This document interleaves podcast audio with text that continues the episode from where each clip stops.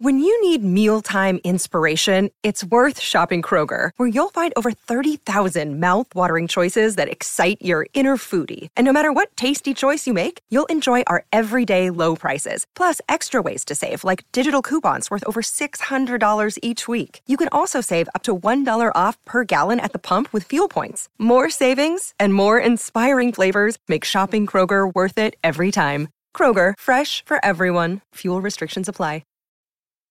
This episode is brought to you by Snapple. Want to know another Snapple fact? The first hot air balloon passengers were a sheep, a duck, and a rooster. Ridiculous. Check out snapple.com to find ridiculously flavored Snapple near you. Work it, make it, do it, makes us harder, better, faster, stronger. That, that, that, that, that don't kill me, can only make me stronger. I need you to hurry up now, cause I can't wait much longer. I know I got to be right now, cause I can't get much stronger. Man, I've been waiting all night now, that's how long I've been on ya. Just another manic Monday. Ooh, I'm gonna make myself sound real sensual. I don't know if you're ready for all this, you sharp tongue fans. It's the Sharp Tongue Show. That's it. That's what I'm going with, the Sharp Tongue Show. It is a podcast. Everybody knows that. But it's also a show. What if I want to make this a live thing? I can call it the Sharp Tongue Show, and then it'll be a whole thing. But for now, it's a podcast, but I'm calling it the show. What do you think about that? Huh, people? Tell me what you think about it right now. You can't because I can't hear you. That's the way technology works. Only you can hear me. Ha ha ha ha ha. I'm in your motherfucking ear. Isn't it so weird? Like you right now who's listening to this and you're driving in your car and you can hear me in your ear and I'm just here in your ear right now. I'm not high. I swear to God, I'm not high. This sounds like it. Are, I'm already off to a a chronic start. What's up, people? It's Monday. and that was your Monday burp. and that was your second Monday burp. It's off to a good start. You're lucky I'm not farting. Um, I am going to be at Parlor Live in Bellevue, Washington this weekend. This Thursday, Friday, and Saturday at Parlor Live, Bellevue, Washington. Uh, damn, I'm gassy. It's from my gym. I had a shake after the gym. I'm all gassy from my shake. So come on out. If you're in Washington and you're in Seattle, Bellevue area, come see me live, telling jokes, paying my bills with the funny motherfucker. Bellevue, Parlor Live. Bam! Come see your girl. Don't be shy. Yeah, I went to the gym today. If any of you are on Periscope, you have seen it. I joined Periscope and I um, periscoped myself on the lip- lipical, lipical. Oh no, it wasn't the elliptical machine. It was the Stairmaster. Fuck that. It's so easy to tear yourself apart. It's so easy to just destroy your body. Isn't that, isn't that that's just the irony of life? Like it's so easy to fuck everything up. You just gorge on burgers and and and pizza, heroin, alcohol, whatever your whatever your vice is. You gorge on. It's so easy to fuck yourself up, and it's so damn hard to get healthy. I'm not saying I I've never done heroin. I like pizza. Pizza sometimes makes me feel like I'm on heroin because I'll honestly just buy pizza and just eat that for three meals. There's been a few days in my life where I've had pizza for breakfast, lunch, and dinner, and I'm a grown ass lady, and I think that's just fine. You know, you gotta you, you buy the pizza, you get the fresh one, and that can last you two meals, and then you order another one for nighttime, have half of it at night, and then the next day you got breakfast. but the gym, I'm back in the gym. I'm back in the gym, talking to Leo Flowers. Was it last week we had him on? It, really motivated me. He's he's he's trained with me before, but I'm about keeping myself healthy, and I want that big ass ghetto booty. I'm not gonna lie. I mean, half of it is health, the other half is vanity. I'm a goddamn American, you know. I'm not trying to pretend I'm something I'm not. I want a I want a Jennifer Lopez ass. I want an ass so nice Jennifer Lopez goes, ooh damn. She's like, look at that girl, look at that body, look at that so la la la, stop sound sound. Yeah, that uh, I don't know how I don't know the words to that song.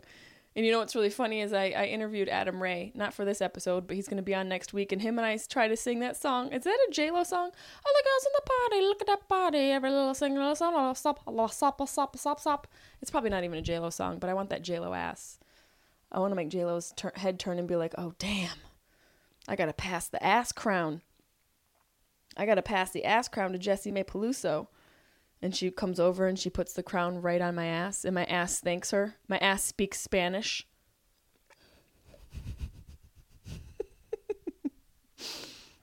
my ass is like, gracias. Gracias, mi amiga. I don't know why my ass sounds like an older woman. I thank you. Uh, gracias por mi reward.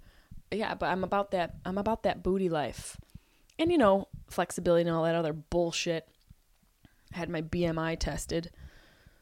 I'm 19%, 19% of my weight is body fat, and apparently that's normal for who I am as a person, as an individual.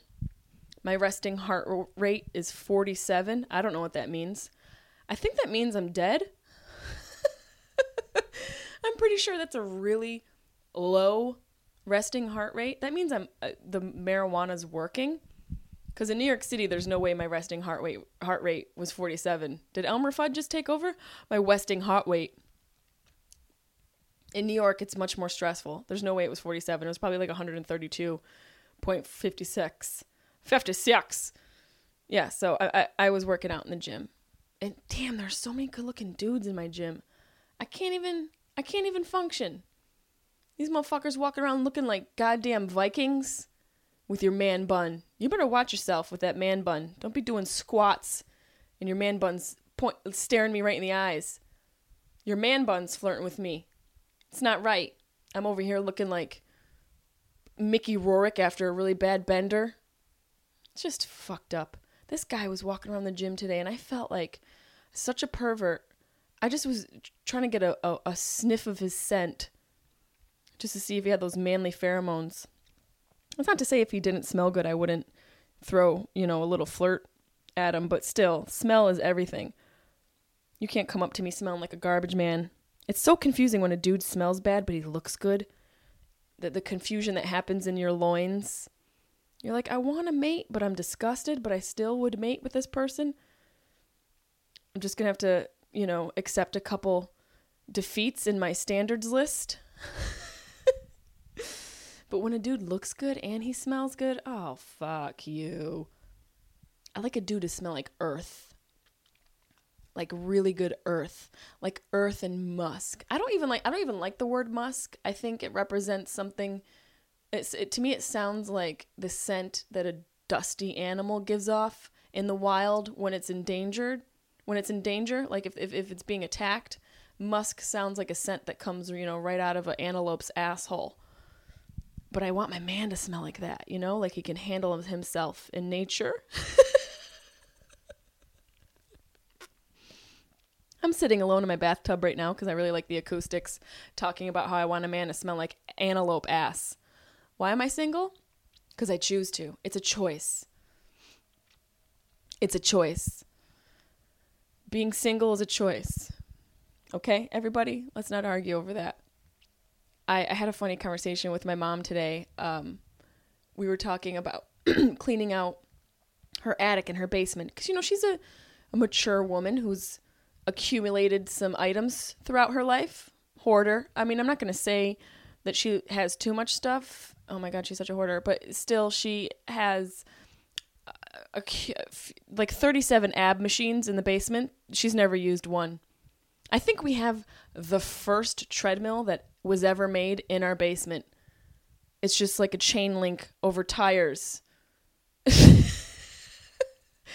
she literally has like 17 ab machines. She used to just buy them all the time. Well, that looks good and never use them. Why don't I have abs? She would just buy it and hope that the abs would come with it. So we were trying to clean out her basement. I, I was trying to, you know, coerce her into the idea of cleaning everything out. And I was like, let's clean out the attic, let's clean out the basement. she's like, it's all your shit.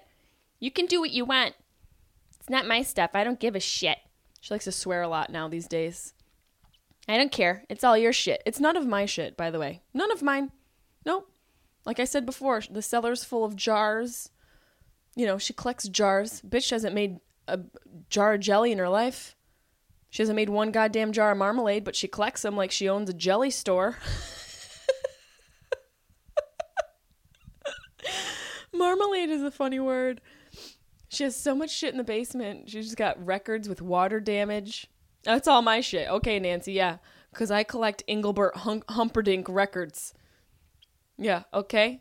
Oh, yeah, because I love ABBA. I'm really collecting ABBA records. Hey, I'm a big fan of the Moody Moody Blues. Is that what they're called? Oh yeah, Doobie Brothers. Love them. Collecting collecting all of it. So I was just, you know, we were talking about that and I was trying to get her excited about the idea of cleaning stuff out and just, you know, let go and let God. Really, don't need shit. Everyone has so much shit. You don't need to have so much shit. Let it go. Let it go. Live your life. Be free. Carry your world on your back. This bitch is down there collect- collecting ab machines. So we were talking about that, and then I, you know, was telling her how she was talking about, you know, she still has a mortgage. She's still trying to pay off the house, and and ideally, this whole career would be so rewarding for me if within this career I'm able to pay off my mom's mortgage. You know, I want to be able to take care of my parents. And she's got you know a, a, good chunk of change still left on the mortgage. And i told her i was like you know once i get a show and once i sell my book i'll take care of you. Nobody's going to have to worry. I mean you know i'm going to take care of you and i'm going to take you on trips. And i was like don't you want to go to italy mom and she goes without missing a beat well to be honest cleaning out the basement excites me more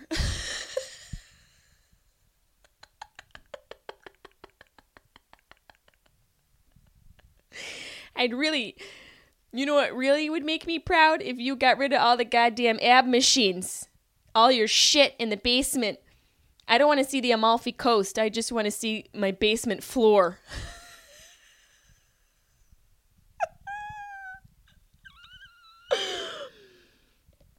God bless you, Nancy Finley.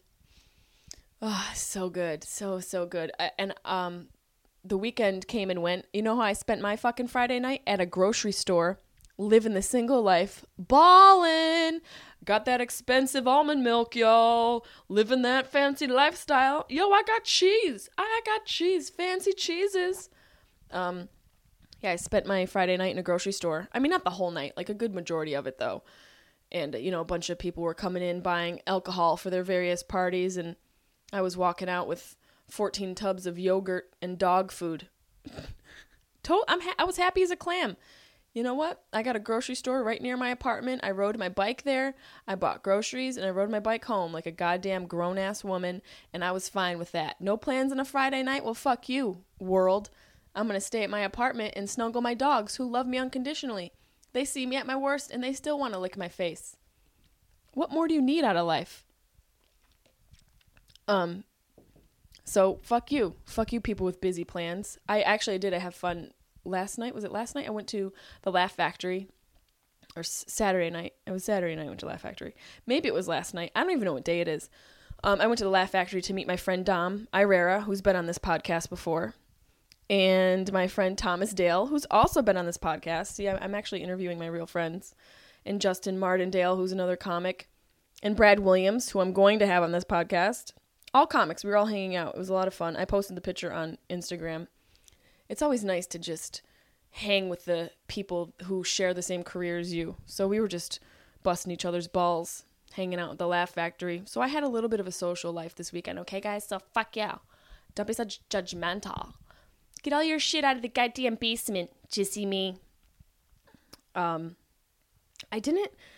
I didn't really know this person who I interviewed for this episode of the Sharp Tongue Show. This week's interviewee is Lori Kilmartin. I knew of her. I just didn't know her personally. So, so she's my first guest that I'm not necessarily close friends with, but her and I did a show together at the West Side Theater in Santa Monica a couple months ago and she's just so smart and funny and you know she's had highs and lows in this career like everybody and uh, she's a writer for Conan. She was on Last Comic Standing. She's had a bread roll thrown at her face while she was on stage. So in my mind, you know, she's a, a warrior, really. She's a survivor of the comedy world. and, you know, I just, I love supporting the ladies. I'm all about it, especially the funny ladies. And she is hilarious. And we had a really fun time chatting. We met in a bar. I mean, she's Irish. What do you want from me? Yeah, you want to interview an Irish person, you have to do it in a bar. Horrible accent. I apologize to all the Irish people out there. But you know, sure and tis your lucky day. I hope you enjoy my interview with Lori Kilmartin. Awesome, the Christian and Christian Dior. Damn, they don't make them like this anymore. I ask this, I'm not sure. Do anybody make real anymore? Bow in the presence of greatness. My travel equipment, and we're love it. rolling. Yeah, I just, e- you know, this is easy. You just go bring it on the road, and that's Yeah, that. yeah, yeah. And the sound, like, it doesn't matter where you are. Like the sound, you won't hear it Oh, that's that's great. unless like somebody, you know, so Why, woman. why do some people have like padded cells that you walk into, like tombs? They're and they're so freaked out about the sound. They're if very, you could just do this. You know, to me, it's like I don't care if you hear ambient noise. Yeah, oh, yeah, I want me people neither. to think I have a life. Yeah. I'd rather people think I have a life than think I'm Yeah. in a, just a tube. yeah, yeah, yeah. That's that's uh, soundproof. yeah. Yeah, nothing, not that there's anything wrong with having a podcast in your No. garage. It, it's worked very well for some. Yeah, some. good for you guys. I'm glad that you guys have beautiful sound. I'm in a bar drinking alcohol with Lori Kilmartin. yes. Where um, what is your last name? I was, I was wondering. What is it? It's Irish. oh, It means uh, Church of Saint Martin. it's weird that kill is the first. Chur- yeah, the, it means the prefix. Of. Yeah, yeah, yeah. kill means church of. yeah, or son of. Yeah, yeah. That's yeah. pretty amazing. Yeah. So are you like Irish Irish? You like Irish American? Uh, Irish American. My dad is 100% Irish. This is weird. I'm just researching all this stuff because I'm going to Ireland with my son this summer. First time? First time, and we're going to go. My dad died last year. So we, R.I.P. Pops. Par- Sorry to hear that. Thank you very much. Um, I'm over it. It's hilarious. See, the thing is, com- the comedians, we just things like that. We find a way. It's almost like you kind of do like a internal yes, because you're like material. Oh yeah, yeah. Through this I was- pain, I'm gonna find constantly some- writing jokes during your process. I don't even know that we ever fully feel anything. At some point, you're just like crafting, and ideally, it would fit in a tweet that you can then turn into a bit. But um, so we're gonna take his ashes and go to all the places my dad's uh, grandparents are from because they That's came really over like in the famine years in the mid 1800s and drop a little bit of my dad everywhere. What a great idea. Yeah, I'm kind of psyched. So I've been doing a lot of research. So yeah. On what? Like Ancest? Have you done Ancestry.com? I'm on Ancestry and just all this, the towns that that his people are from. Mostly Cork, which is uh, the southeast of uh, Ireland. It's all Southern Ireland, like the the Republic of Ireland, not Northern Ireland. And how old is your son? He's eight. Eight. Yeah. Damn, he's going to Ireland. Does he even understand like how dope that is? No, he doesn't. You're like he doesn't. I'm gonna pay for the bastard to go too. I know. What's his name? His name's Atticus. At, yo, that's a good name. Yeah, it's a cool name, but he'll. It, it, I mean, it's just me, me and him in Ireland this whole for two whole weeks. It, Atticus. Atticus Kilmartin. His last name is his dad's last name, and I'd rather not say. Yeah, let's not say his last me name. Ill. No,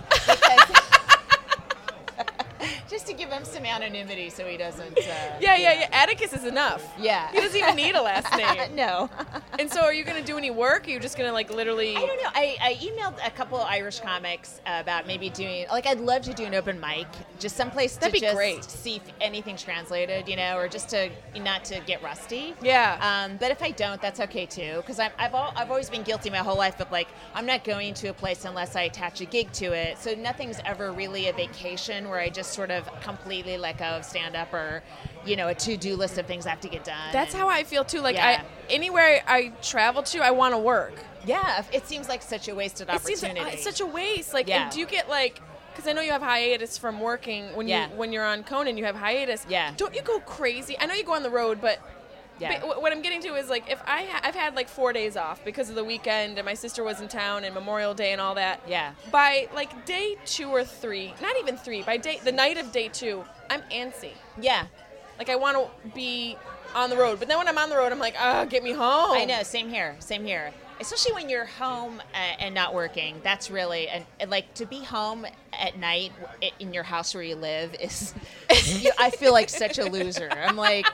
I, I save tweets till two in the morning, so it looks like I was out or something. Like I can't, I can't bear that I, I'm at home, you know. Yeah. But I did go a couple years ago. I went to Japan on a vacation just my, by myself to for two weeks. For vacation. And I heard there was a, a gig there, but they were closed for Christmas. So, and that, I, I just thought maybe I'll try and do something. But I ended up not doing any stand up at all and just going to jazz most mostly every night.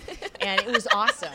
It I bet that was really awesome. amazing. And I think when you're totally taken out of your environment, then you lose that I, I only exist if I'm a stand up, and you just become You you, co- know, you a sort of like- traveler, yeah. a tourist, and you're taking taking in and all that kind of stuff. See, that's hard to do though. And I, I wanted to go to Japan, and I hear that there's obviously American bases out Yeah, there. yeah. And so in my mind, I'm doing the thing where it's like, well, let's just book a gig. yeah, totally. Yeah. I mean, it is. A, we do have that kind of career where it's kind of beneficial because you can mix travel, you know, leisure and business within one trip. yeah, But yeah, kind of. it, but it's not completely vacation. It's not vacation. If you have a show that night, your brain chemistry is ruined all day. Yep.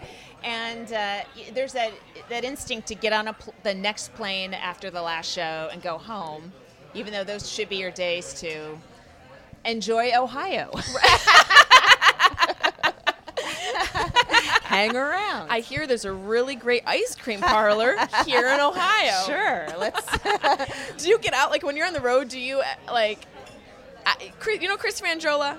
yeah. Okay, he's one of my good friends, and I got this from him. Whenever he goes into a town or you know w- for work, whatever Yeah. city he's in, he'll Google like best waffle or best Oh. whatever, and he finds all these great little places. So I've acquired that habit now, and I do that when I go into cities. Do you get out at all? That's cool. I, I do. Um, you know, it's uh, uh, mostly now when I do gigs are like Friday, Saturdays, so I don't have a ton of time. But like I used to on those like thir- you know Tuesday through Sunday, Oh which is like ninety percent of unnecessary shows. and I know. two and good Saturday shows. Smush them in. Yeah, yeah. You you the Tuesday people could come on Wednesday Yeah. even. Yeah. And the and the Tuesday and Wednesday people, hey, there's Thursday. I know. You're one know. day away from the weekend. I Why not let's celebrate it early? Why are you so eager on Tuesday? I know. Why do you have to have me in your Why town? do you have to ruin my life? Yeah. See, it's that kind of resentment that I think the audience picks up on during the Tuesday show. they feel you not wanting them Yes. to be there on a Tuesday at Yeah. 7 p.m. You're like, I didn't want to be here Right. in Arkansas. Oh my God. So, So do you get out? Like you? Oh, I do. I um. I do you bring I- openers? No, I don't. I just sort of I, I I just sort of throw out my avails to people when I get them from from the show. Right. And then if then if people have them, I I get work. But I usually most towns I go to have their own openers. I'm not of the level where I can you know go. I got I need this person and that person Yeah. with me. And and I usually just go out for one week and come back. Right. So it's not like a I'm going out for several weeks and just want to hang out with them. But when I see Facebook pictures of you and Marcel, I'm like, oh, that looks so You know, fun, just hanging out with a friend. It's it's nice to like because you know as a woman, Yeah. I've never been that like female comic where I'm like, oh, it's so hard to be a female comic. I don't do that whole Yeah. damsel in distress thing. Yeah. But usually we're the only chick there. Yes. Yeah. It's us and like either an old opener, some Yeah. road dog that's Yeah. been doing it forever, and Yeah. like some young younger male comic Yeah. that opens up for us. And you know, I love meeting new people. I love all that, but I there's something about having somebody who knows you on the road that totally. sort of just makes the show go better. Yeah. And first of all, I'm tired of new people. Like, I, you know, I'm like already in a new town. Like, I gotta meet. Everything's gotta be new. Can one thing be old, tried and Can I true, have please? one thing that I Besides my act, uh, which is comforting me, like an old slipper. The only thing that I know, like an old slipper. Yes. The waiter's here. Hi, waiter. I'm just drinking right, right now, we're drinking. We will tip like we ate. A We'll meal, tip though. like we ate a whole meal. If you need anything, just like flag me down. Yeah, Okay. we're good. we're just you. drinking alcohol. Yeah, thank you. Um, I do- Chewing on a podcast has got to be the worst. Podcast. Oh my god, eating food on a podcast. That's so. gross. I'm just drinking tequila or vodka. I don't know what it is at this point. Oh my gosh. See, that's th- I always see you guys in Vegas with giant glasses of fluid in your hand, and I'm like, that is the way to do the road. I never did the road like that. Oh, I just, you know, I really and, and to have Marcella because she's she opens for me a lot. yeah. And you know Marcella, you're She's friends great. with her. She's She's great. great. And it's it's good to have somebody on the road who knows your stand up Yeah. and is like you did this joke different this time. Like knows your jokes and you can actually like workshop and Yeah. and work on your Yeah, set. yeah, yeah, yeah. Otherwise I don't really do. I mean, I tape my sets, but I don't really work on it. Like, Yeah. do you at this point? Do you still tape yourself? Do you tape I yourself do every tape, time? Yeah. and um, you know, sometimes I binge listen, but it's hard to, you know, Ugh. it's just hard to hear your own voice. I feel sorry for the people if there's anyone still listening to this podcast. I apologize for what you're hearing right now. Like, No, they, they have to deal with my Syracuse accent, which is just when I get really excited and out and I'm drunk, I'm like, everything's amazing. I'm- It's almost like my nasal cavity shuts down and I'm just speaking through my mouth. that's Syracuse. That's great. Have you performed in Syracuse? I don't. I, maybe I did. I, I may have done a, a college gig there. I used to do the best week ever. Um, I did that show, and then we he'd sent the, they would send us out some of the Talking Head people out to do colleges. That's smart because there was some great comics on that show. It was smart, but we, it was done so badly. Like we like. There, you know, we all do a little bit of material, and then they show pictures of people in pop culture, and we'd make jokes that we'd already written. So it Right. was not remotely spontaneous, but re- pretend like it was spontaneous. right. You're like, I just thought of this. Yeah, but they never updated the pop culture references. So, like, you know, you know, uh, what's A- Amy Winehouse is dead, but her picture pops up. But like, oh, maybe, maybe we should just take that slide out because she Yeah. killed herself. I yeah, we should probably So- we should probably get get rid of that. Yeah, it just got so. It could have been really cool if anyone had spent any time on it, but it was, it, you know, nobody. Everyone was working on their own act. Then you just show up for the gig, and Yeah. everyone does their 15 and hopes it goes okay. And hopes it goes well. goes home and you're like, this will be the one that gets me on the road every weekend. I just every comic is just like, I just want to be on the road every weekend. And then when you get it, you're like, I just want to be home. Oh my God, you're never happy. There's no. There's no Yes. no because then when you're home, like we said before, you're just like, am I a failure? Yeah, yeah. I'm, you know, and it's like when I'm home, I don't do anything exotic or Yeah. fun. I'm in sweatpants. Yeah. Everything's stained because I spill wine on myself, and I have my dogs. It's like, it, I, I think my goal is when I'm home to look as disgusting as possible to make people lose their appetite, so that I don't have an excuse to leave. Right. You should. I think your goal should be to switch to white wine so that when you do Oh. spill, it won't leave a stain. It's only that little weird ring that like it looks like an amoeba on your shirt.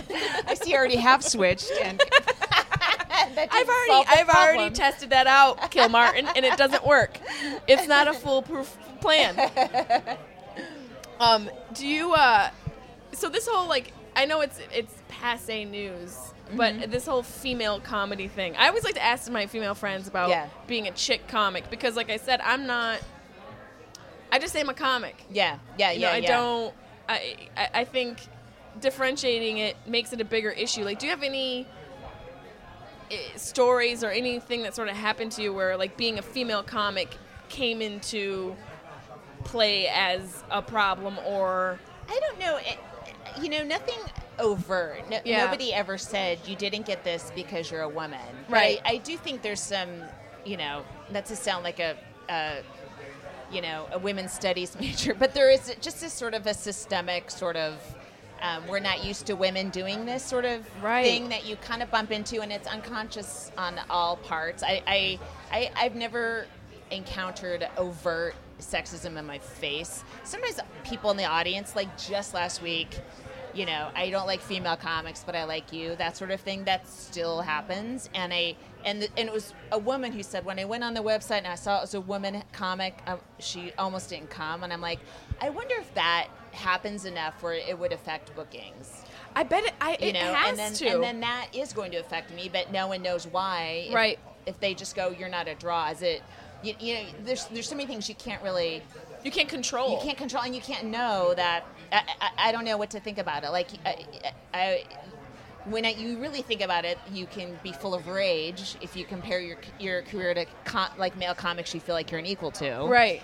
And that doesn't help you anyway. No, any because kind of it's rage. then it's like you can't. You it- just get you can't control it, and Yeah. it's just like whatever. So you just have all you can control is how funny you are, and you know, and um, and how I guess how hard you work, yeah, and hopefully that will work out. And usually that does, but I I think don't, so I don't too. to say. I, I don't have any good hard answers. It's it's kind of a it's kind of like a cloudy issue. It's a cloudy issue because it's like we're in this great place now where being a female comedian or comedic actress, it's Yeah. it- it's coming out of that area of being a commodity and sort of just coming into this um, thing now in the industry where it's it's uh, People like it. Pre- people like like Yeah, it, and yeah. there's a lot of women that are Yes. working and, and Yeah. that are influential and funny. You know, like Tina Yeah, Fey and Melissa. McCarthy. I- Yeah, Like I think a generation ago it would have been in just Tina Fey and like, all right, that's it. You got Tina Fey. Right. And it's Amy Poehler and it's Amy Schumer and it's Mindy Kaling and it's Like boom, boom, boom, Chelsea boom, boom. and- yes, and Melissa McCarthy and So it's like we're coming out of that being that, that, that thing like where it's like oh we just have we have the one girl it's Yeah. enough that's Yeah. all we need Yeah. and now we're in this era where it's like no it's women are ev- funny everyone's coming through the door. Yes. Yes. We're like cockroaches now. I'm a little Mexican bug you bet your ass I am oh, is Peluso Hispanic? uh, no but um, I've just had a lot of cockroaches in my life Oh. and I think of La Cucaracha and I think that's a Mexican song isn't it La it is Cucaracha song. Yes, yes. ya no puede caminar Yes. That's did you I see know, how too. good my uh, you accent have a was Syracuse Hispanic accent. Ya no puede caminar.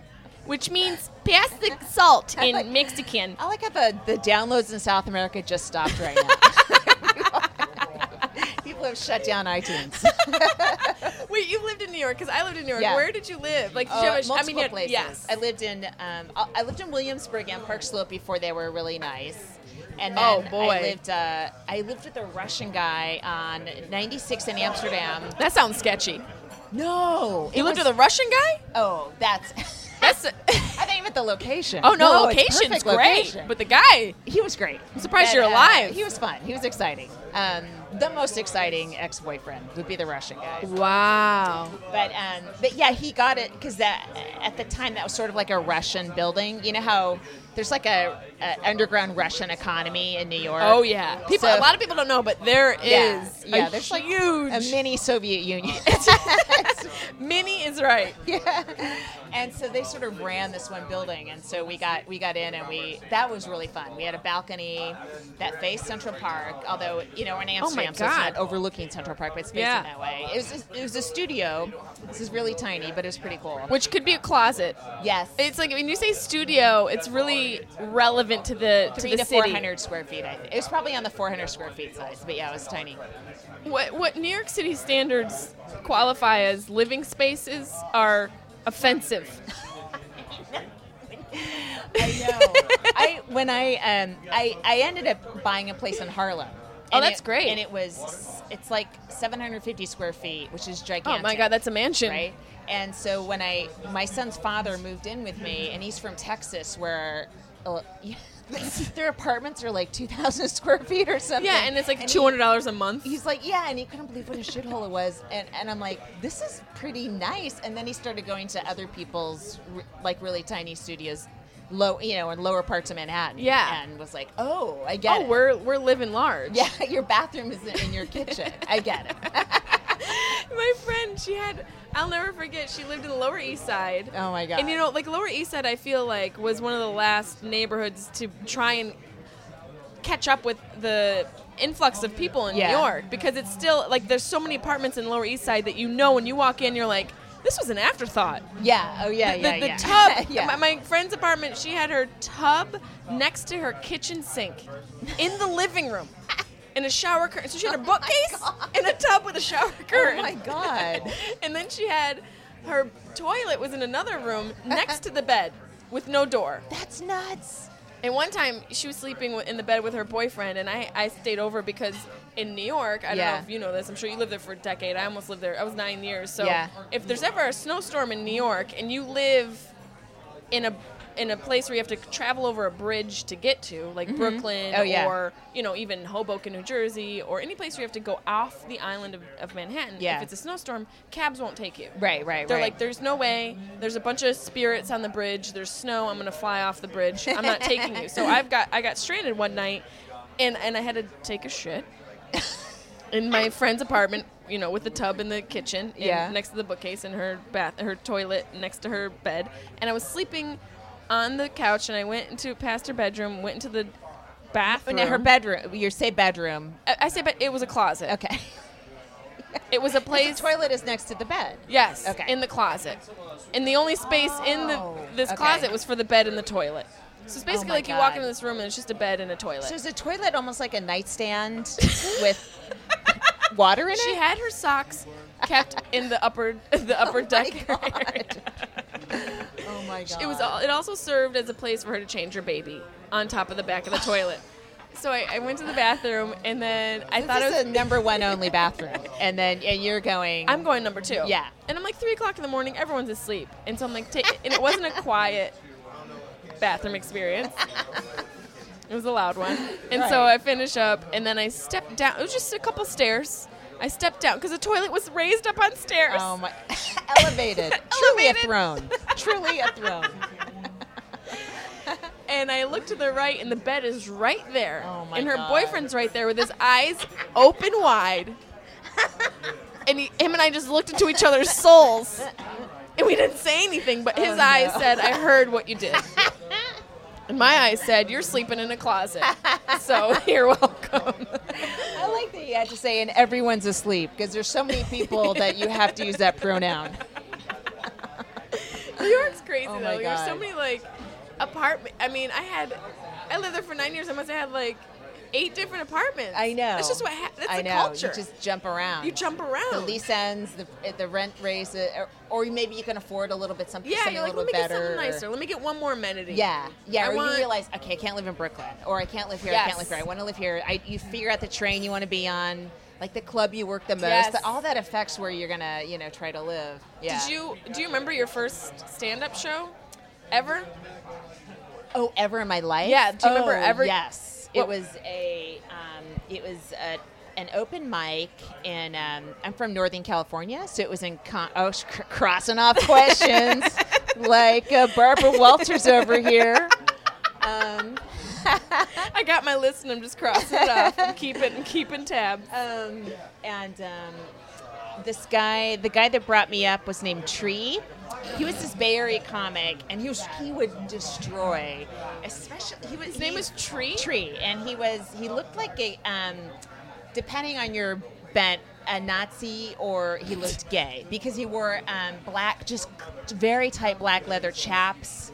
And, say a and he was super gay? white, and his head was shaved, and he had very blue eyes. So Wow. he's, he looked like a gay Nazi, but you couldn't have that wouldn't exist. Yeah, so it's, yeah. it's one or the other. But he would he would destroy in like um, Stockton and Modesto, especially because that's where those type of type of people live. Unironically, you know, like the Sons of Anarchy kind Yes, of crowd. That's kind of what he looked like.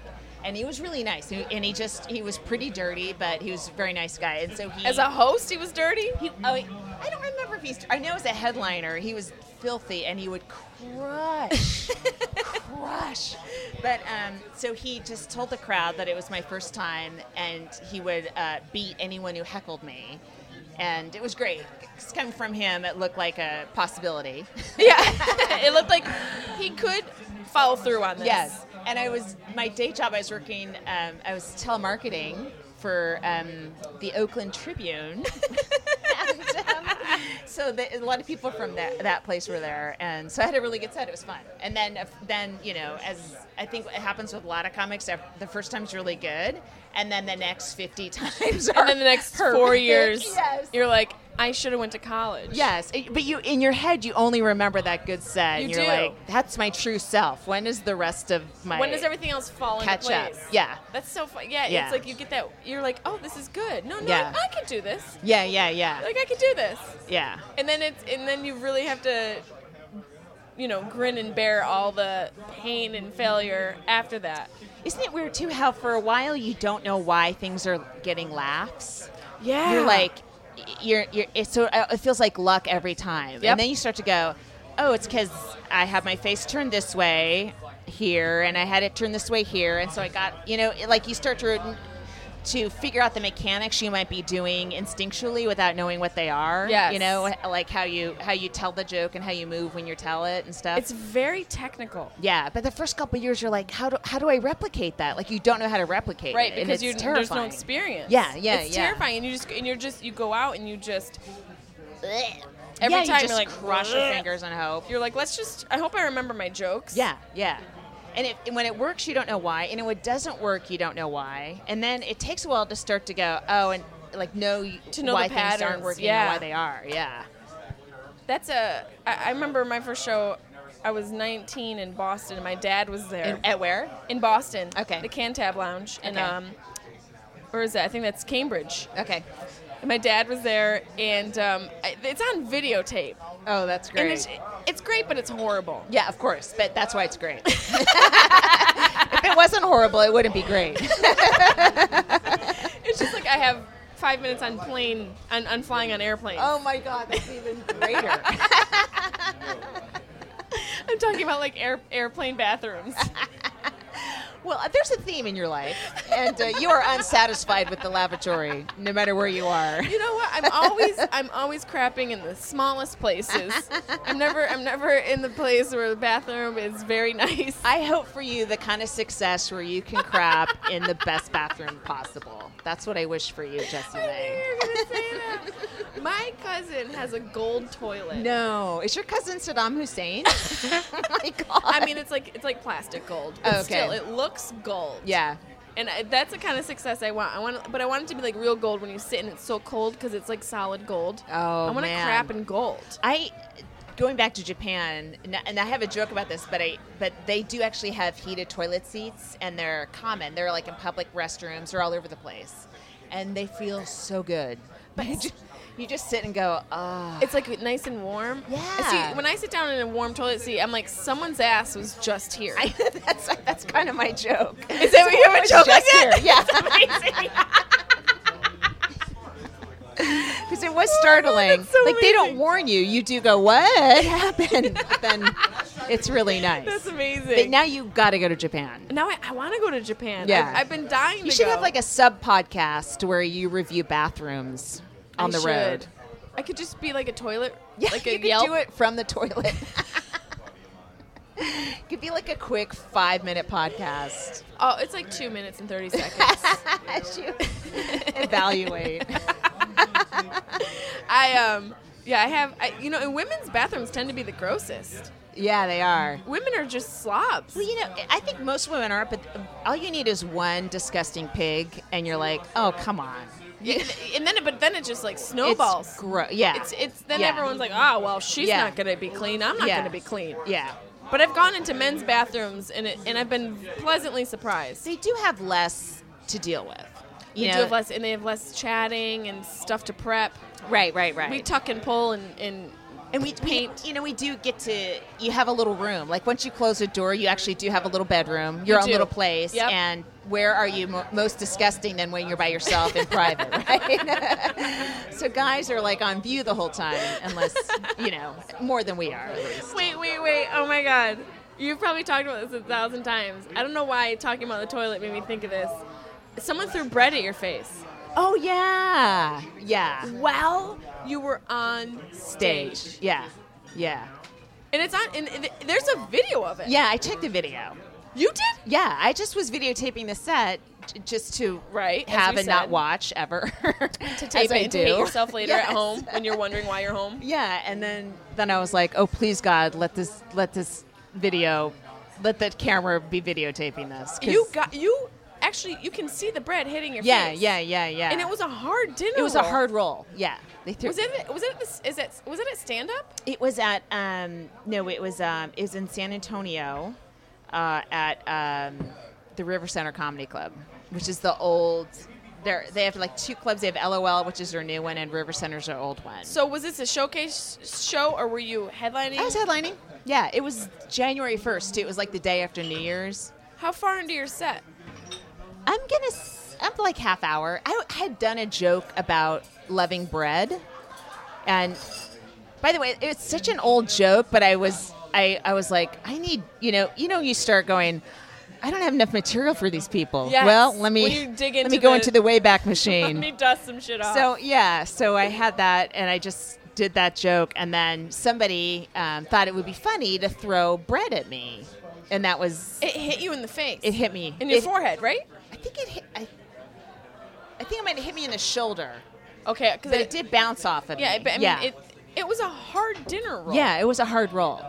And uh, it scared the shit out of me because you, you know when the lights are in your eyes, it's not like you can see. You just see an can't see object. it could be a bomb. Yeah, Yeah. yeah. You don't. You don't- you don't- And it's prepared. Texas. It could be a, a, a, a bullet from a howitzer that the audience member was allowed to bring in, you know, or whatever. I'm sure howitzers don't have bullets. I don't know. I'm not a gun person. I don't know, but you know what I'm saying. And what What did you do?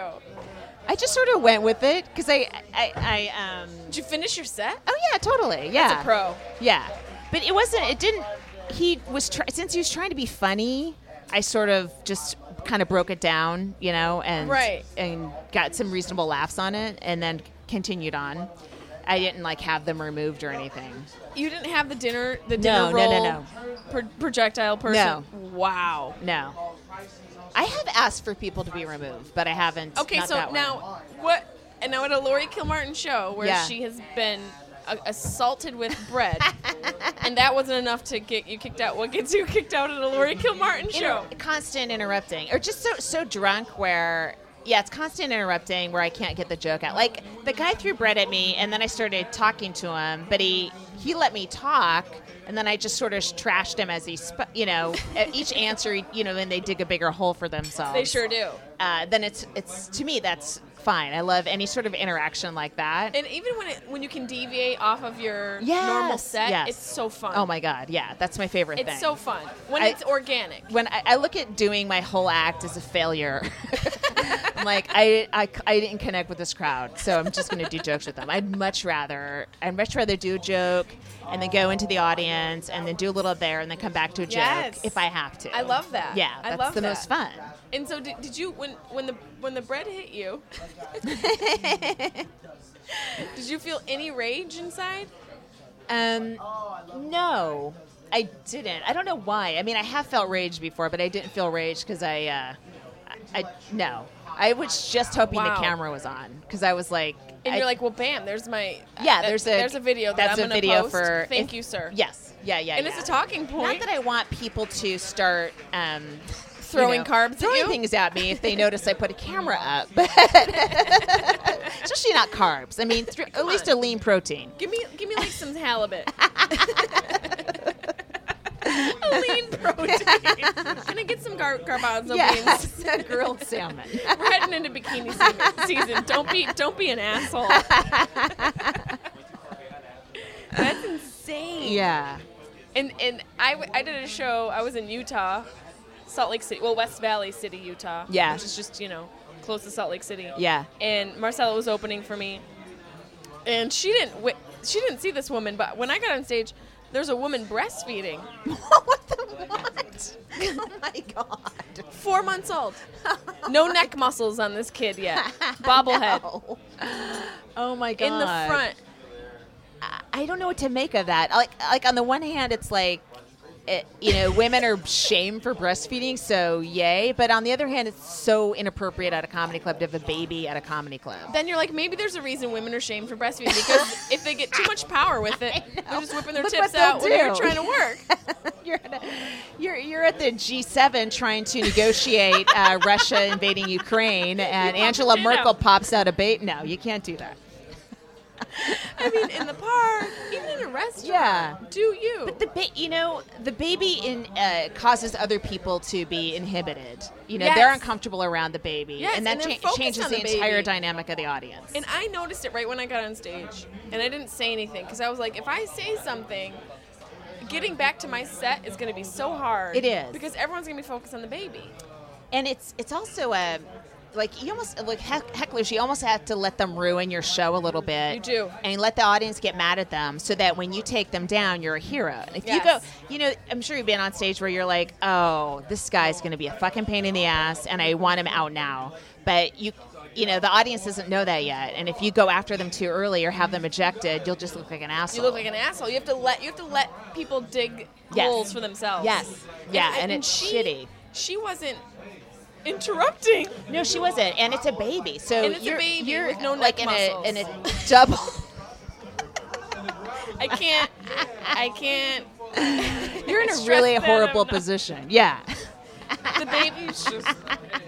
It's so young. It's like what's I can't. What's on my face? It's not. This isn't holding up at all. It's yeah, and she might think she's a kind of a cool mom for bringing her kid to the, the comedy show Right. and stuff, but it's like no, It's you're it's, just being really distracting. You're being really distracting. maybe if you're sitting in the very back where no one can see you, Right. But to sit in the front row is to you know anything you as an audience member is doing to call attention to yourself. You're being an asshole. You're being an asshole. and the comic has the right to do whatever they want to do right. to you. And I waited to the end, to like the last 15 minutes, and then I was like, "Holy shit, there's a baby in here." Oh, good. That's so smart. It's always so smart to pretend like you just didn't got know? caught. Well, yes, I- I was it gives you time everybody. to formulate your plan of attack. Do you do that? Like, people don't realize as comedians, there's so many things going on. you are not remotely in the moment. You're We're not. and, and, and your whole goal is to make it appear Yes. that you're in the moment. anytime yeah I, I think anytime you're doing an older bit you know that you know backwards and you don't have to be conscious to do you're just plotting your next move and you're i'm using these next two minutes to kill time while i watch make sure this guy puts his iphone away and if he doesn't then i'm gonna go after him or yeah Yes. yeah yeah It's a weird thing for your for you to be able to communicate and be inside your head yeah to plan what you're gonna do next. yeah yeah And I was doing that, you know, and, and, and people, they, that's nobody sees that as an audience. You don't see a comic doing Yeah. that, but you know, you the waitress drops glasses or if Right. somebody's loud, a cell phone rings. Yeah. there's so many variables that you have to anticipate yeah in order to get through a 45 yeah to an hour set on Right. the weekends. yeah you you you got you kind of have to be on top of it and go what's worth you know what do i ignore what do i you know put my energy to Right. yeah And it's I think it's interesting because a lot of people, friends that I've known, especially in New York, because it's such a prevalent thing there, boxing has been equated to doing stand-up comedy. Yeah, Which yeah, I think yeah, is yeah. interesting. Yeah, I could see that. Uh, you Not have that I your know much about boxing, but yeah. I don't really either. Yeah. But just from what I know about it, you have your moves that you do. You've got your, you know, the jabs and all that. You have Yeah, your yeah. your standard, you know, little I don't know what they call them. We're such girls. Like, you know, when you throw the punch, Punch, punchy things. like the punch, the combinations. Yeah. Yes. Don't you feel like such a hero for oh God, thinking of that? I just a little poop came out. but that's how it is in stand up. Like Right. you have your combinations. but you're watching that guy to see what they're they're about to do. You yeah. don't know what he's gonna do. Yeah, And you have to yeah, yeah. anticipate like, oh, is he gonna if he comes this way, I have to go this way. So Yeah. it's very it's it's very similar to boxing. You're Yeah. out there and you just have to like throw jabs and you hope that you can get through the match without yeah, a yeah. lady popping a tit out. Yes. and then uh, many of the the senior uh, seniors end up with dementia. I don't know. There's so many older comics from like, what did you do? I mean, there's like there you know there's certain kind of comics that are just high constantly. Yes. And I get why because it's so lonely on the road, but I'll take another drink. it doesn't. It is not a long term policy. Do you want Uh, another beer? I'll have another one to have after this one. So bring it. Yes. Yeah. When yeah, she- bring it now. Yeah, Thank you. Thank you. to dementia. You were talking about the dementia. yeah, you're just you're just some older people that were like really with it, and they must have done some really horrible drugs, or or at the time wonderful drugs. Have you ever done drugs? no, I I, I tried pot once. Um, I took. Well, the, the thing was, when like when I was in college, people only had joints, and I was I was very appalled at the thought of touching anyone's saliva with my mouth. It was it's so gross. disgusting. So I was like, no. And then I thought, I already have an eating disorder. All I need is to be extra hungry. like I'm, I'm already struggling. I'm good. I don't need any more. Did you really? Oh yeah, yeah, yeah. Oh, I, I almost so assume amazing. everyone does. they don't. I don't. I don't. That's a shock to me. You're like, I don't need to be more hungry right now. yeah, yeah, yeah. But you know what? If it becomes legal in California, I will try it again. I just don't want to do anything that would jeopardize the custody of my son. But That's smart. yeah. That's smart. But if it's legal, then I'll get I'll get high constantly. Yeah, because it's like whatever. What if do it's I legal, I'm just gonna have pot parties at my house when I'm alone drinking wine. yes. I've never. I mean, I've smoked pot, especially moving to LA from New York. Now Yeah. I've kind of like settled into that. Like, okay, because you know, it kind of mellows me out. yeah. I think you know, comedians tend to be a little bit more high strung for I the agree. most part, especially Thank women. you. Yeah. And so when I thank you very much for my cocktail, uh, it, it just kind of levels me out a little bit. But that's I've never done anything else in my life. I've never done anything else. I would love to do, you know, the have someone guide you while you're doing some like a hallucinogenic in the desert. Like that. I mean, that is a natural thing. Like mushrooms are, you know, I guess not acid because it's manufactured, right? I mean, but it, it was manufactured from something natural, From nature. Just like nukes. Um, but I mean, that does feel like that is a there that is an experience we're intended to have is the some sort of hallucinogenic mushroomy Yeah. sort of thing. I think so, too. Um, I would love to have something like that, but I'm I'm afraid of doing it. You know, I'm just I'm a I live in Burbank, like I just I don't know how to get a mushroom, and you know, are my neighbor? You know, I have neighbors, and you know, I can't You're like, what, it. what, what happens when you get the mushroom? Yeah. Like, do you eat the whole How- mushroom? Am I out of commission? Am I? I have to pick my kid up at four o'clock. Like, what Can do I, I, do? conduct heavy machinery? what am I? What, Why a- do I have heavy machinery? That's my first question. Why is there a forklift in my kitchen? Did this happen before the mushroom? Did I procure it while I was high on mushrooms? Do they say to not operate heavy machinery because it's what you usually get while you're on drugs? that's, that's such a weird thing. It's like why? Yeah. Where where I'm not a farmer. I, I mean, what am I Amish? I, I'm guessing. I guess farm. I mean, from what I know about the Midwest, it's like in the throes of a you know a meth. Uh, Oh yeah. a meth something Epidemic? grip epidemic Yeah. grip yes yes yes so I, i'm guessing Syracuse as well. Yeah, I don't know if I it's so much Syracuse is the Midwest, even though it's the Northeast. Well, but it kind of like part of that. We said you counted as the Midwest. yeah, Why did you see that? that is not a that's not a tri-state accent. No, that's it's a not. that's a I've got a cornfield. I own cornfield. yes, that's a Midwest accent. It's a really weird accent, but there are Yeah. drugs there. I, I don't know, Yeah. like, I don't know how I escaped that whole part of my life. I never, I just never did drugs, but people around me did drugs. My friends, we used to hotbox a Geo Tracker and drive around Syracuse. You ever, you ever No, been inside that? a Geo Tracker? No, what is it's it? the smallest Jeep you'll ever Okay. find. It barely fits two people. Okay. Imagine a Fiat four wheel drive oh my god! with eight people inside. wow. We did that in high school, but they would pass the blunt, and I would never smoke the blunt. Oh, interesting. But I was high. I was probably more high than them because I was getting their carbon dioxide secondhand smoke yeah, and yeah, the weed. yeah, yeah. You know what I mean? so I was just like, oh, I've just got pure cancer clouds. Yes. On you know whatever leftovers from their puff puff was blown out of their mouths into my system. And so, when did you start smoking it? This morning before I came to meet you. that was your first time. Um, I mean, eventually I started to smoke with them, but I never Yeah. did it a lot. Yeah. I, you know, before I moved to LA, I probably could count. I, I probably could add up all the times I'd smoked weed. Yeah. Without it being over a hundred. Yeah. Do you like I? Even if I have a couple sips of wine, I'm I feel like I'm at a disadvantage on stage. Not with beer, but definitely with wine. Wine is weird. It, is that it? Because I, I, I that, that doesn't make sense to me that wine would affect me more than beer. Well, I think it has to do with the process of how it's made. Like, Oh, really? I, I think that the alcohol is different because of the way it's made. Because I feel the same way. Like, I won't have wine before I go on stage. Yeah. Do you get drunk before you perform? No. I never do No. either. I'll have a beer, a beer or two. That's max. Do you know how many calories are in drunk? a lot.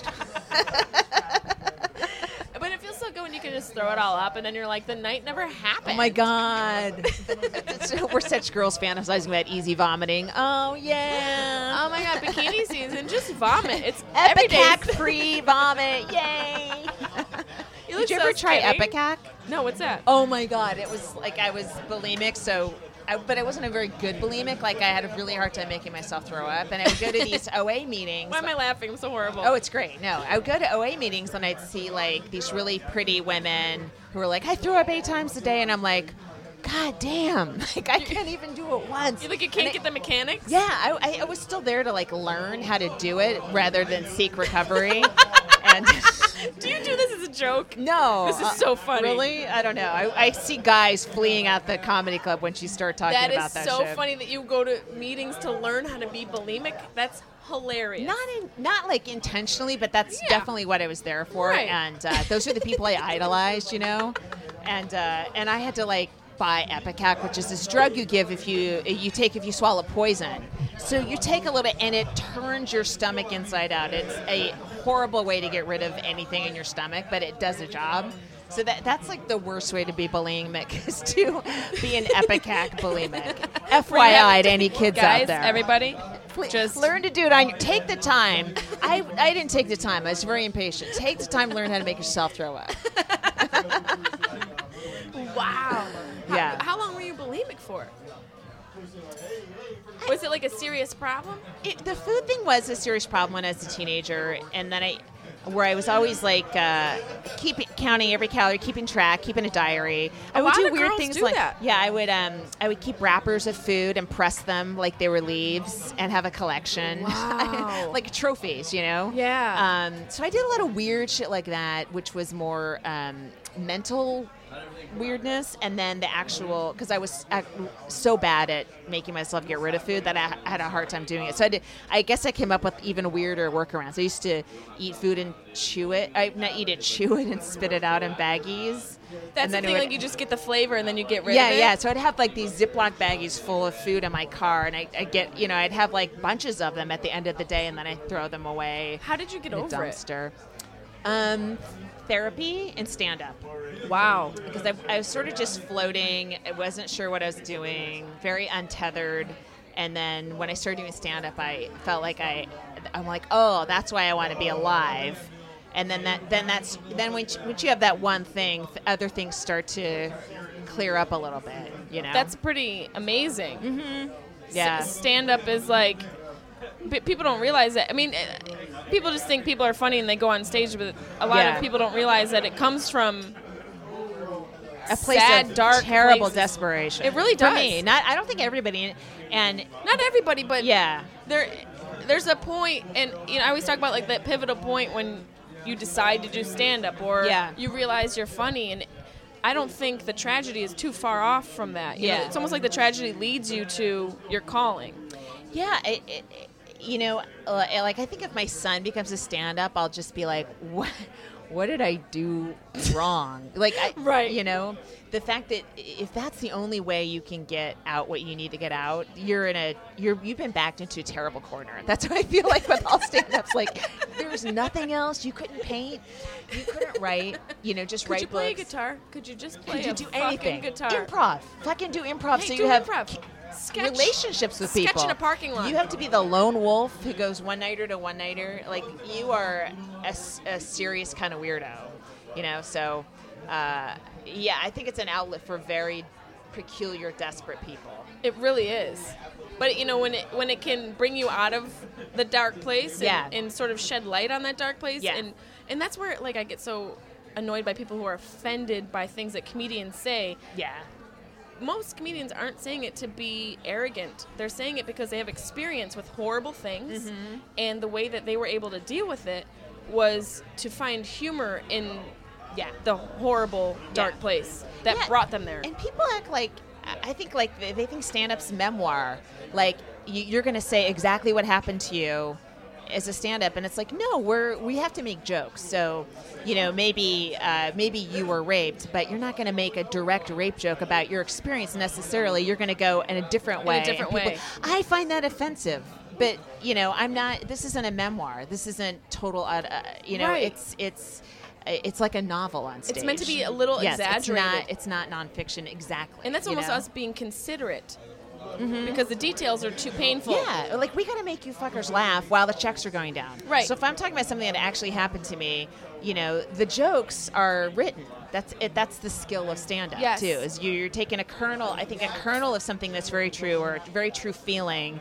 And then it's a Christmas tree. You're going to hang little jokes all over it. You know, you're going to make it really funny, but it's it's you know, it, it becomes a different thing once it turns into a bit. You know, Yeah. isn't it weird how you have a life experience and then the bit it turns into it's like It's so they barely look alike they barely all. look alike. Yeah. But there's still you know the essence and you know Yeah. what got you there. Yeah. And it, it it is interesting that all these jokes come from the real thing happens. Yeah. And then the part the part that gets us over it is the exaggeration in our mind. Like, Yes. well, what if it was this and this, Yeah. and then we add this, and it becomes almost like a movie. Each joke is like a movie from Totally, the yeah. tragedy, and, Yeah. and you turn it into this thing that you're like, okay, now I can deal with it because it's far enough away from what happened, Yeah. but close enough to it that there's it's truth. truth. Yeah, yeah, yeah. And that's I think also helps you when you know whatever tragedy strikes in your life and will strike. You know, as long as we live, things shit will get be will be pummeled by shit. Helps you go.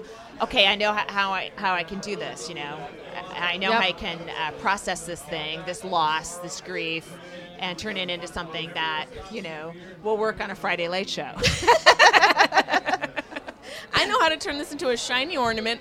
I'm gonna hang up on my comedy Christmas tree. That's the cutest thing I've ever heard. That's amazing.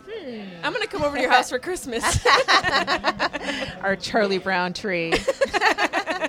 What's on top? What's your star? I, you know what? Um, in reality, my son, my son's father gets him for Christmas, so I always get the fuck out of town. That's when I went to Japan. I'm like, I don't want to be near people celebrate Christmas. I just want to go someplace. Yeah.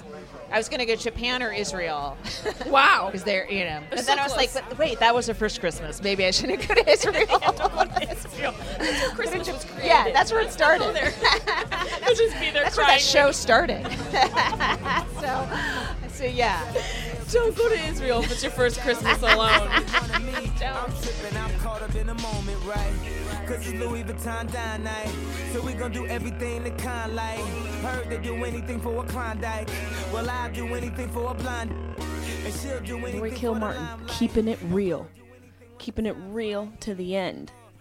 Got a little insider's view, per se, on the comedy process and what we're thinking on stage, how we're juggling our brains.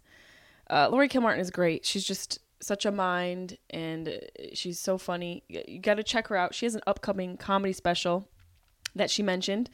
45 jokes about my dead dad is what it what it's called. It doesn't get any realer than that. Um, it is not out yet, but please keep a lookout for it. 45 jokes about my dead dad, Lori Kilmartin. She's just, you know, one of those comics you're like, yeah, that's, you know, she knows what the fuck is up and she keeps it real. I love that when a comic is on stage and you know who they are. You know, they're not just up there telling jokes, they're up there telling their story and that just so happens to be funny and that to me to me that's the essence of comedy.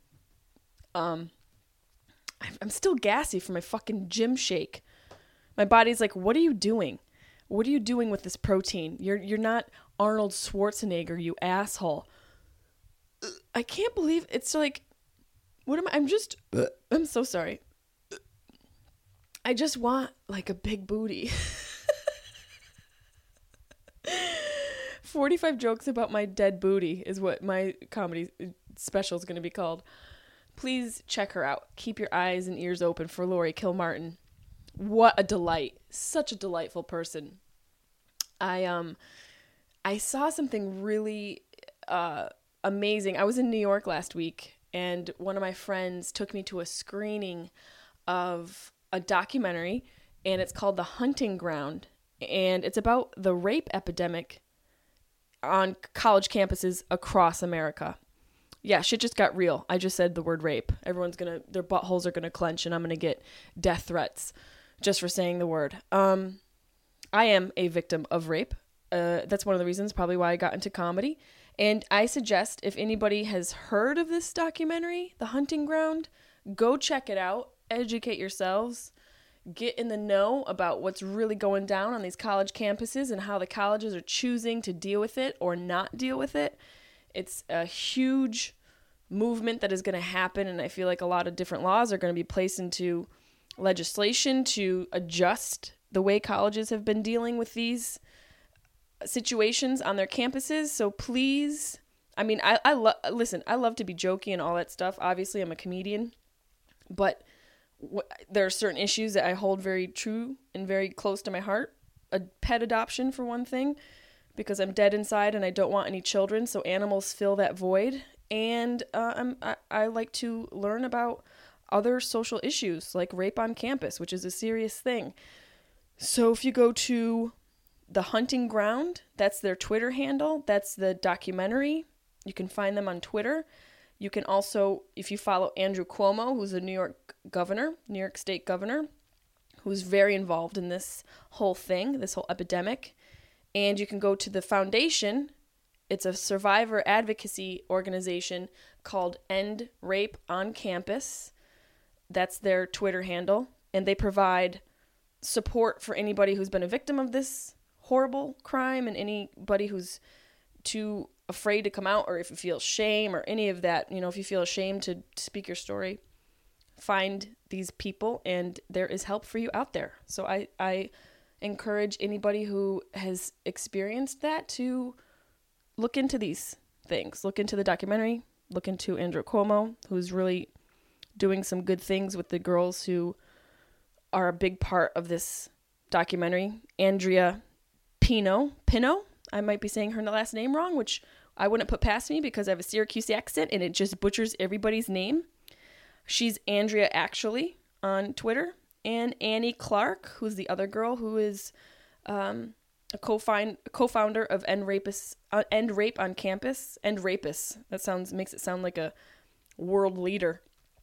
End Rape on Campus. She's a co-founder of that. Annie Clark. She is a Elizabeth Clark on Twitter. So just little information for you guys little uh, realness. Got to keep it real. Got to keep it real with the funny. So yeah, there's there are things out there for people who suffer horrible things, and so don't feel like you're alone.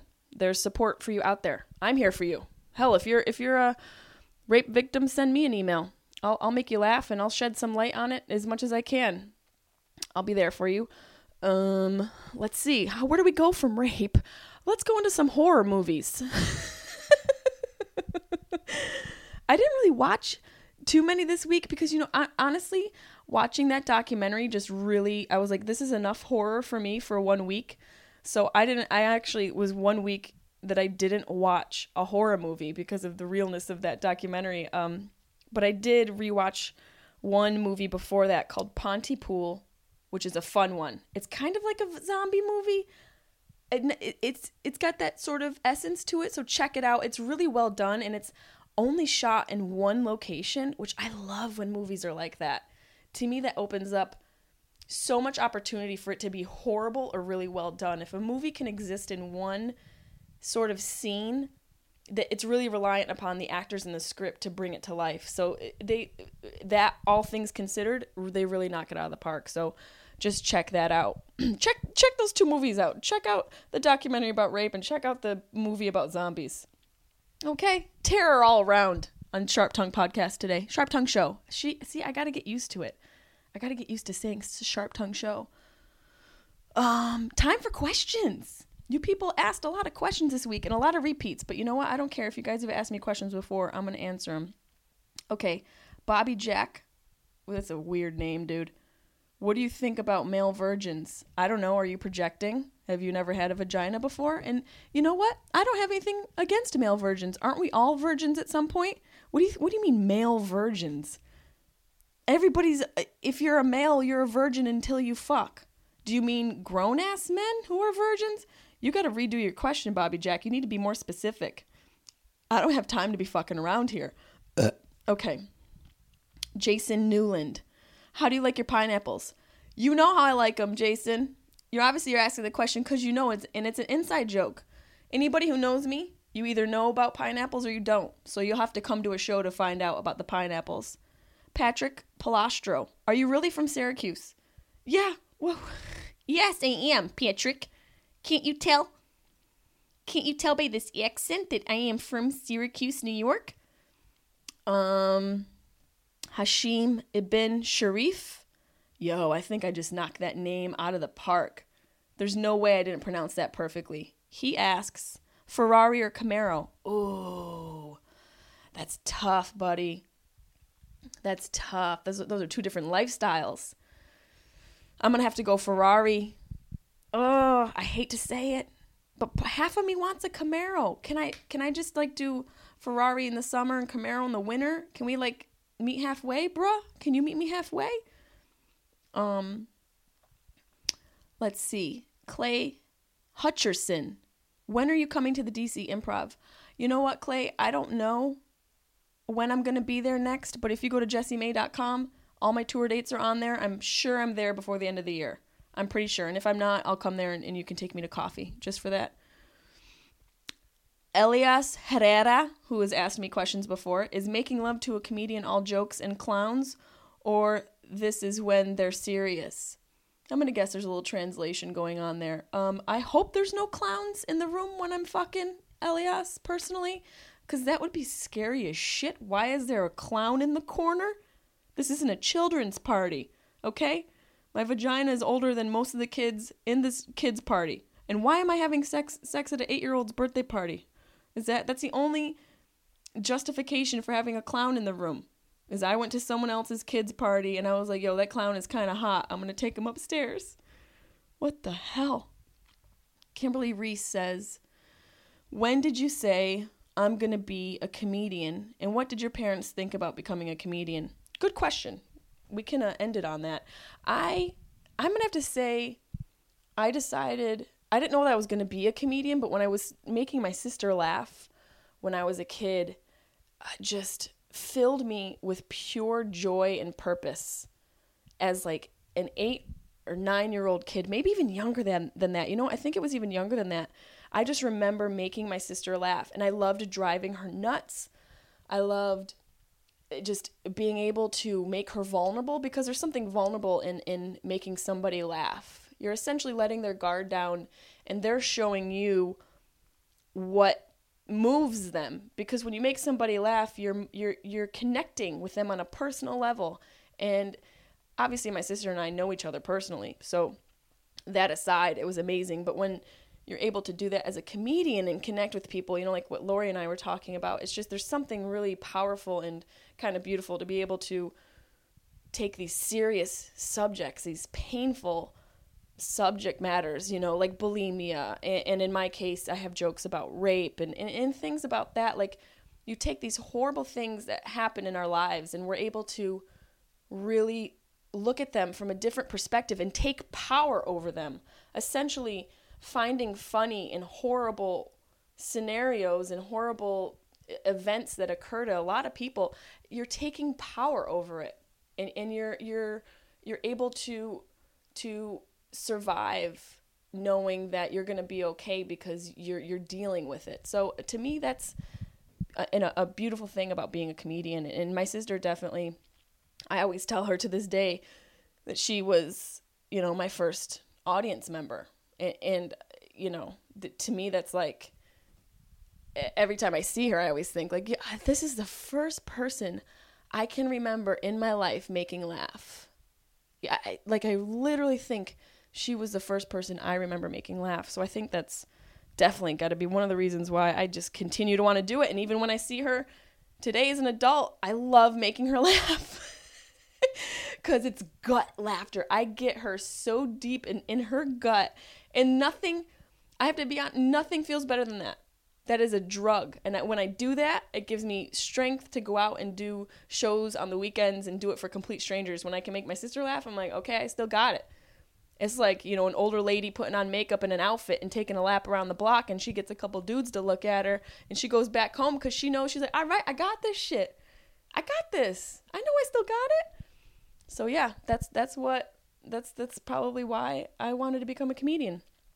And I actually ended up finding a really cool interview on CNN. I think it was on CNN or CBS News with Jerry Seinfeld talking about stand up comedy and sort of like an insider's um, uh, an, an inside view on what it's like to be a comedian and, and what is going through our head when we're on stage and it's just a really cool look into the mind of a comic, especially coming from somebody so iconic as Jerry Seinfeld. So I thought it was pretty dope.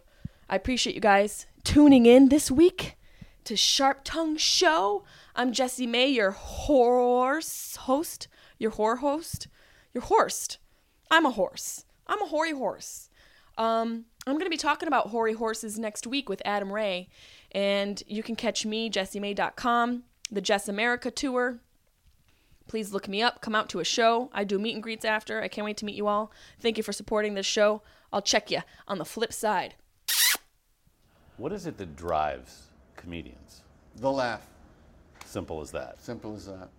The moment of laughter is an uh, is just a pure, weightless moment of existence, uh-huh. and uh, just and getting to that place where you can hear it, get it, give it. Just you just want to be around it. Mm-hmm. What does it take to be a successful comedian? You you have to be a kind of ruthless person, in some form. A most... relentless, yeah. ruthless person. That cannot be taught. that is, you can slap me night after night after night, I'm going to keep coming back. And then when I get you in the corner, I'm going to destroy you. so it's very, it's like a boxer, Yeah. you know? There's a, there's a kill instinct also that a good comedian has. Kill meaning. That, that you know you have an audience in trouble. yeah. You know, they're getting into this. Mm-hmm. And then you start to pour it on. And then I'm going to, now I'm going to really hurt them. Mm-hmm. You know, there's an energy and there's a, because you are a, you are outnumbered dramatically. You know, you sound like you're at war. oh, it's totally war. It is. It's totally war. And so when you get an advantage over a, a, a, a foe that's really got the advantage over you, and then you, then then there's a certain bloodlust. You, you make you make the audience sound like the enemy. They're not the enemy, but they will not. They, they won't hesitate to take your life, should that be necessary. Take this, haters. That, that, that, that, that don't kill me, can only make me stronger.